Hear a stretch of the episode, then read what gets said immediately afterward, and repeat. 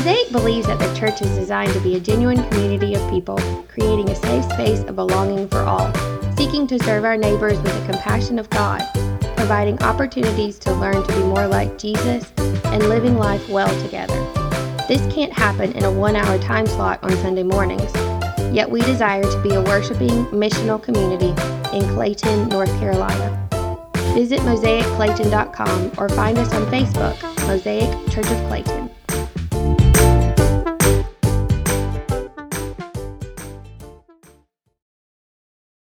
So I have to admit that I haven't really been thinking about Christmas much these past two weeks. Um, I just got home from a mission trip to South Africa Thursday evening.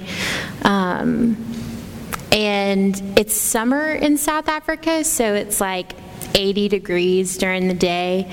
And um, they also just don't really decorate for Christmas quite like we decorate for Christmas. We're like a little dramatic with our Christmas decorations. And um, not, not so much in South Africa, um, at least in Cape Town. And so all week I was just kind of moving through the week and didn't really feel like um, like I was in a Christmas season. And um, so when we were on the plane ride home, I started thinking, oh my gosh, like what am I going to talk about on Sunday? Because I have not been in the mindset of Christmas for the last 10 days. I have been in the mindset of it's summer. Um, because it's summer in South Africa. And so um, I started to think about um, what I knew about Cape Town and what I, um, what I felt about Cape Town. And, and one thing that I know about Cape Town is that um, there is so much love in Cape Town. And so if we're, if we're thinking about Christmas beyond, you know, the Christmas lights, which I absolutely love, um, beyond the decorations, beyond the kind of cold weather, like 30 degrees this morning was a huge jolt for me, um, beyond the presents, but if we're thinking about the true meaning of Christmas, we're thinking about it as a season of love because what are we doing? We are, we are celebrating Jesus. We are celebrating God sending love to us. And so I wanted to talk a little bit about South Africa because that's what's on my heart. Um, South Africa is my second home. This was my third time there, and I will get to go back in May. Um, my family is there, maybe not my blood relation family, um, but chosen family is there. Um, there is Francie, who I think is the best driver in all of Africa, and would definitely be the best driver if we brought him over here to the U.S. Um, and he is the hardest working bivocational minister I know. He would drive us around all day the first week we were there, and then he would leave us around 5 or 6 p.m. and head to a revival that he was having at his church. So he'd leave for us and go preach every night. And if you've ever been to an African revival, it is a little bit different than a revival over here. Um, it is long. Um, so he would be there until maybe midnight or later. So he'd be absolutely exhausted when he came to pick us up at like 9:30 the next morning. Um, but despite, despite all of that, um, Francie is one of the people I think of when I think of South Africa and when I think of the love that I have for South Africa. Um, and Francie loves me despite all of the hot mess express that I am when I roll up in Cape Town. Um, first off, I wear shorts, which in his culture is just like not a thing that people do. So um, he thinks I'm, I'm pretty crazy because I wear shorts. Um, also, sometimes I talk about Harry Potter on accident, which he thinks is really crazy um, because in his culture, there are witch doctors, and talking about Harry Potter and thinking about it and watching it are just like a no go. Um, but he loves me despite the fact that those two things are pretty prevalent in my life um, the shorts and the Harry Potter. Um, then there's Karin. Karin works with the organization that we partner with, and she is the funniest, most sarcastic, hardest working mom and missionary in Cape Town. She has taught me so much about laughter and about taking a breath. Um, Cape Town moves very slow compared to how we move over here, and so she has taught me a lot about that. She has a fierce love for her two sons and for Living Hope and the communities around Cape Town. And then there's Noxie. She is extremely sweet, but also extremely strong. She is what they call at Living Hope a life skills educator, which means she works with the children and the teenagers in the townships, which are essentially the slum communities surrounding Cape Town. Noxie grew up in one of the toughest townships in Cape Town. She's beautiful and full of life, and her smile gives no hint to the hardships that she's faced. But she wakes up every morning and she chooses to go out and love the 100 to 200 children um, that will come in, into her presence that day. And she does that just because she wants them to know the love of Jesus. These people know a lot about love and they have loved me and welcomed me to Cape Town every time that I have been. And this year, as I was flying home, I was reminded of just how special that love is. Because going back to a place so far away is, is really special. Going back, going to one place one time is, is great, and I have done a lot of that. Um, but Cape Town is the place that God has blessed me with over and over again to be able to go back and to be able to get to know these people and build relationships with them.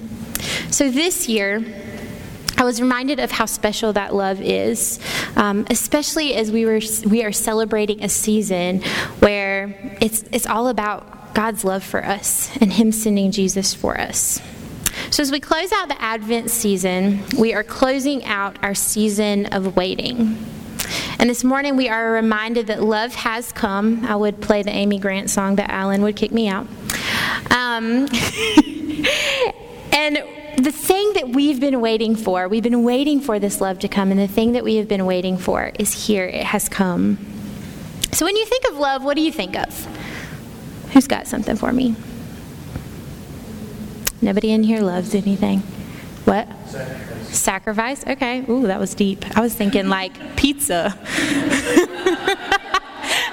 but thank you for taking us there. Thank you so much. Anybody else got anything? When you think of love, what do you think of? Family? Say that again.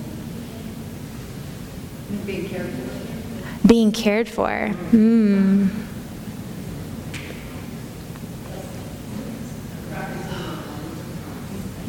Mm. Yeah, yeah, we think about Jesus, which is fitting for this season. Um, in the litany that we didn't read earlier, I don't believe, that was on the on the um, readings for Advent, um, the end of that um, talks about God as love teaching us in the waiting. He's teaching us patience and courage, gentleness, honesty, kindness, and freedom.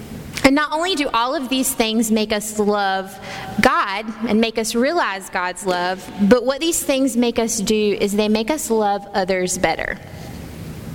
And at the end of the litany that we did not read, we heard God whisper, I love you, I love, I am love.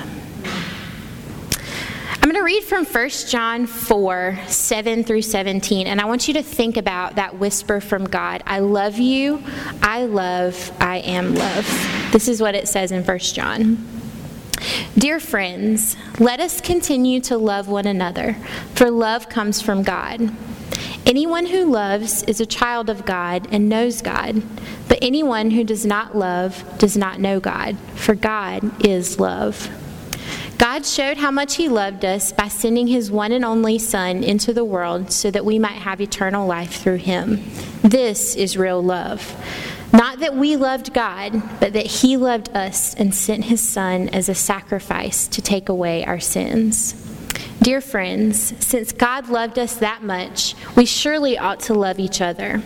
No one has ever seen God, but if we love each other, God lives in us, and his love is brought to full expression in us. And God has given us his Spirit as proof that we live in him and he in us. Furthermore, we have seen with our own eyes and now testify that the Father sent his Son to be the Savior of the world. All who declare that Jesus is the Son of God have God living in them, and they live in God. We know how much God loves us, and we have put our trust in his love. God is love, and all who live in love live in God, and God lives in them. I, I thought these verses were, were pretty fitting when I was thinking about God whispering, I love you, I love, and I am love. God is saying to us through these verses, I love you. And the cool thing about God's love is that it's not reliant on what we do. So it doesn't matter if we go through this really tough season and we're just like, God, like I'm over you, like I'm not talking to you, I don't love you in this season, I'm over it. That doesn't change God's love for us. It doesn't matter if we do something really bad or something really good. God's love is there and it is consistent and it is constant. Which means for us, there is a lot of freedom and there is a lot of grace, especially when you're a perfectionist like me. And I think that this is real love. God saying to us, I love you, and I love you regardless of circumstance. I love you regardless of how you feel today, or what you do today, or who you are today. I just love you because I love you. God showed us his love through sending Jesus. And Jesus teaches us that love shows up for us. I was listening to a sermon the other day, and that, that line right there is what the pastor said. I did not invent that line. He said, Jesus teaches us that love shows up for us. And so, what that says to me is that love is, is a verb, that it requires some sort of action. And I think it says that in these verses too, when it says, and then God's love is brought to full expression in us. All who live in love live in God. Living is a verb, it's an action. And so when God's love is brought to full expression in us, that means we have to do something for His love to be shown through us. So there's a Christian writer named Bob Goff, and I have not read a single book that he has written. I apologize if you have and are just like obsessed with him. Charity's like looking at me like, "What's wrong with you?" I did, I did buy Love Does on no. Everybody always, I bought one of them on Kindle. Anyways, um, I've actually, like I said, never read one of his books, but I love following him on Twitter because he's got to be like the happiest person on planet Earth. Um, but yesterday he tweeted and he said, "The way we love each other lets everybody know the baby in the manger isn't just a decoration. Ooh, wow, life changing. I'm going to read it again just because I feel like we all need to like sit with this for a minute. The way we love each other lets everybody know the baby in the manger isn't just a decoration. Again, love is an action. God, God has loved us in this season. We know that well. We, we know that really well when we, when we sit back and we look at Jesus and we look at God sending his son for us. It, it's clear to us okay, God loves us, yes. But also, God's love lives in us, and that means that we need to share it with other people. That means that we need to be serious about it because the baby in the manger isn't just a decoration for us, it is something that is real. It is something that has changed our lives.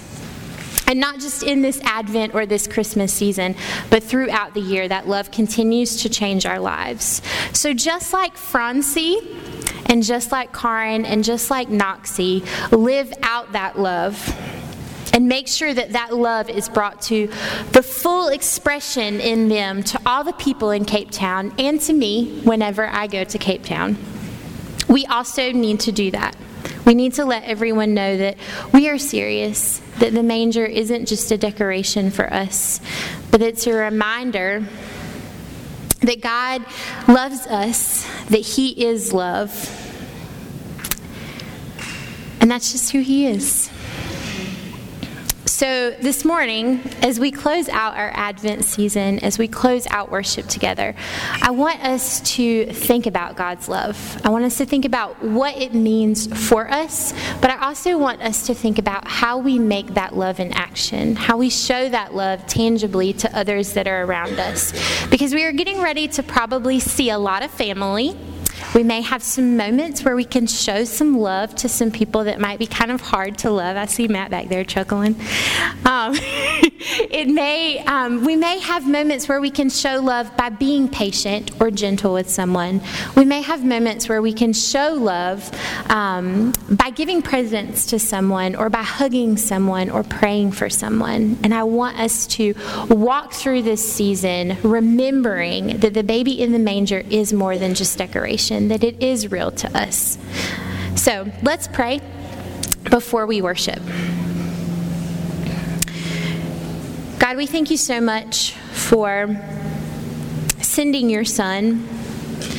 We thank you that you love us and that you are love. You teach us everything that we need to know about love, but also that you are patient with us as we try as hard as we can to love others, but mess up over and over and over again. God, as you have walked beside us during this Advent season of waiting, we have been grateful for the things that you have taught us for the patience, the kindness, the gentleness, the love, the joy, the peace, the hope. And God, we pray that as we move through the Christmas season, that you will continue to remind us of the love that you have put in us that you want us to share with the world. Amen.